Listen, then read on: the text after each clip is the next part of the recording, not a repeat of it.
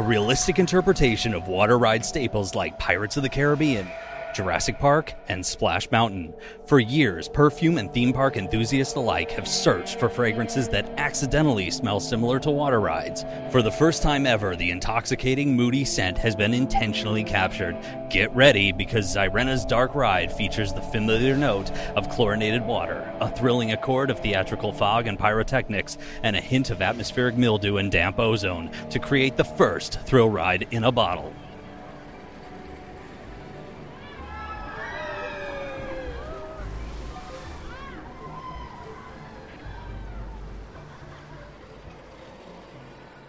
Uh, hi, I'm Killian Wells, and I am the perfumer slash genius behind Dark Ride. smells like stagnant water, uh, chlorinated mildew, fog that's in the air, like uh, like from a fog machine, and maybe some pyrotechnics. The uh, the smoke that the smokiness that uh, is given off by uh, you know, fireworks. It's sort of an all-encompassing accord of what you might smell uh, while you're on a, a water ride. I just started creating different fragrances that I like and that I want to sort of capture in a, a time capsule, you know, uh, that will be able to, the formula will be able to live on for years down the road. And when people want to remember something from yesteryear, they'll have that you know fragrance and i think that the dark ride and, and some of the other virtual reality fragrances as as i call them um, accomplish that.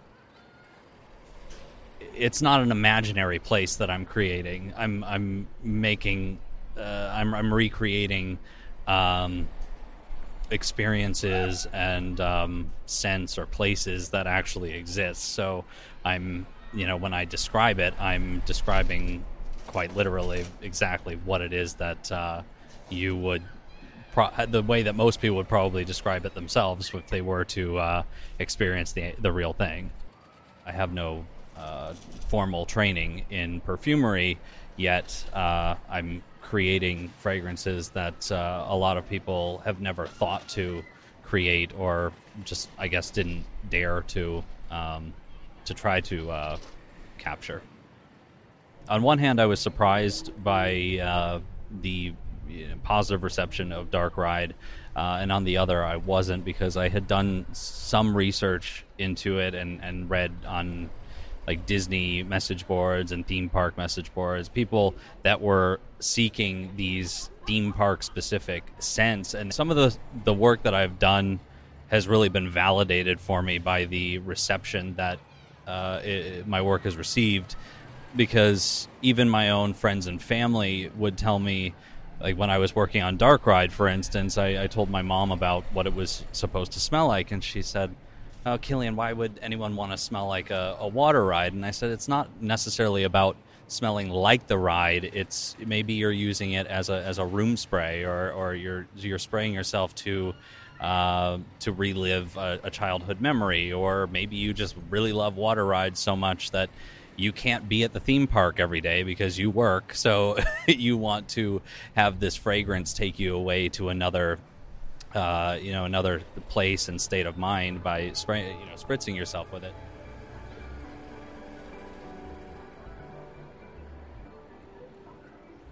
I started out with um, using fragrance oils as opposed to, um, you know, uh, aroma molecules. So um, I was really just taking, you know, if, if I was combining, uh, just say for instance, vanilla and um, uh, coconut, that that was, you know, the actual names of the, they were, you know, com- uh, compounds of those. You know, people say play by ear, but I was playing by nose because I was uh, really just trying to find my way through um, fragrance with uh, my, my, my, sense of smell um, as opposed to any kind of education uh, or training in, in the field. I think the perception of me as a perfumer and entrepreneur uh, differs greatly between between um, you know the public's perception and the media, and then on the other hand, I feel that the traditional um, fragrance industry um, doesn't really uh, I don't know if it's that they don't agree with what I'm doing or if they are afraid that I am uh, opening up some sort of wormhole to another dimension of uh, perfume uh, by uh, going against uh, you know all of the rules, uh, these these so-called rules. But I don't play by anybody's rules, and I never have. I find that um, the mainstream, um, the the aura about the um, the mainstream fragrance industry, it sort of has this pretentious feel to it for in, in, my opinion, really no reason. Like I, I, I understand and respect uh, that it is an art. I, I, do see it as an art, um, but at the same time, there's also, you know, for for those of us that want to make a living, there's a a, a business aspect to it, and um, I just don't see the point in being so serious and stuffy when it comes to perfume. And I think that maybe my ideals on that are very different because of the fact that I am uh, because I'm a millennial. Uh, but uh, what I do see millennials doing is disrupting industries that uh, have been, you know, traditionally run in this way, and now they're doing it in a different way. I think that I am one of the few people, along with some other, you know, avant-garde um, perfumers, uh, that are really changing and, and disrupting the perfume industry and making it something that has um, you know a whimsical sense of humor about it. Maybe it's just there's there's people out there, uh, as with any industry, uh, that are always going to be scared of change because they're afraid of what it might um, how it how it might affect their you know business and their their industry. But these days, you I, I think with so much innovation happening around us on an everyday basis, you have to embrace change and find a way to evolve. No matter how much somebody wants an industry to sit, stay the way that it is, there's going to be somebody or multiple people that are working their asses off to change the way that it's done. So if you want to stay relevant, then you're the one that has to change. Not you don't try to make everyone else stay the same. I, th- I think my uh, naivety about uh, of the of the perfume industry has actually been um, a plus for me and um, has allowed me to um, you know think outside the proverbial perfume bottle, uh, if you will. I, when I started out in music, um, and I was doing pop music for years, and people would tell me, "Oh, well, do you know how many people there are?"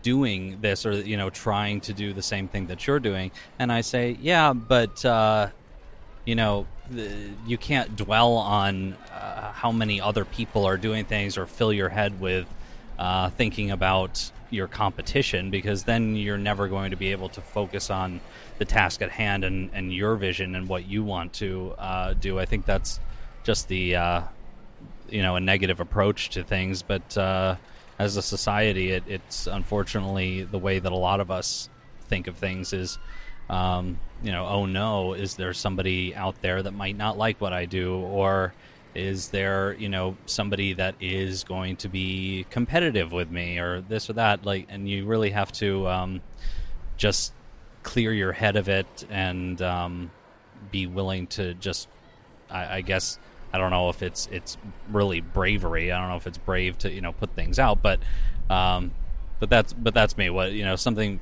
that's that's easy for me to do. My someone else might be intimidated.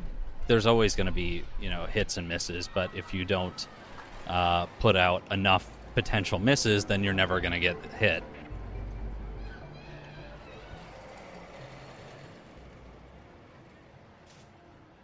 My uh, my my process is very um, uh, I would say casual uh, because I, have seen the way that uh, traditional perfumers go about creating formulas, and I there. I mean, uh, to be honest with you, there's times where I am sitting on my couch with my dogs watching a real some stupid reality show with a bunch of you know molecules in front of me uh, on my you know coffee table and I'm just you know mixing these things and jotting down you know the the quantities and, and the measurements and all all that um, so it's it's you know, I, I like to be comfortable while I'm working. I don't I don't want to sit at a you know at a, at a sterile desk and uh, while I'm creating because I think that it it doesn't put me in the right headspace to. Um, it's just a, it's a it's a very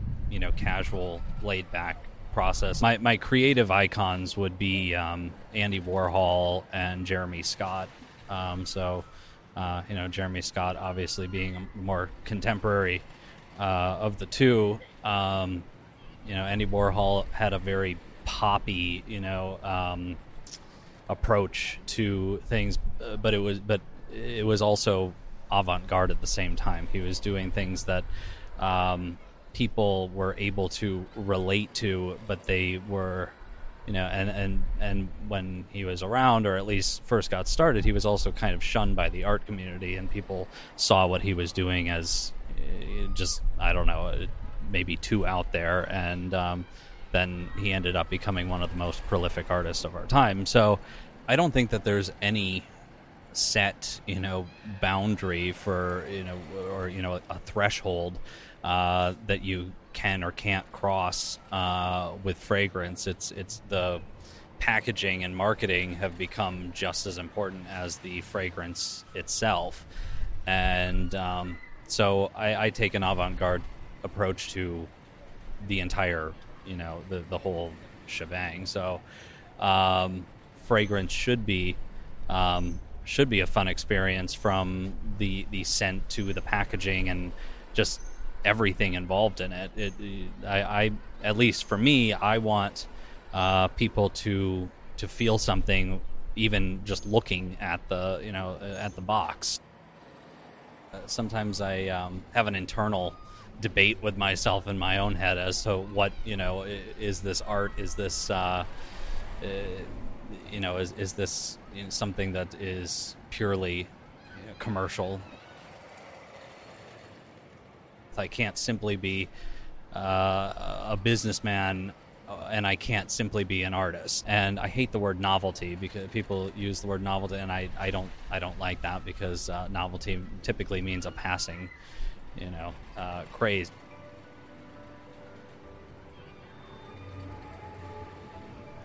Perfume, a sensory journey through contemporary scent, runs at Somerset House, London, until the 23rd of September.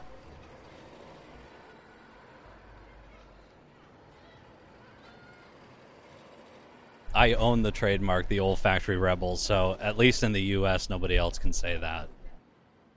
I am the rebel, at least here in the representing the uh, the U.S.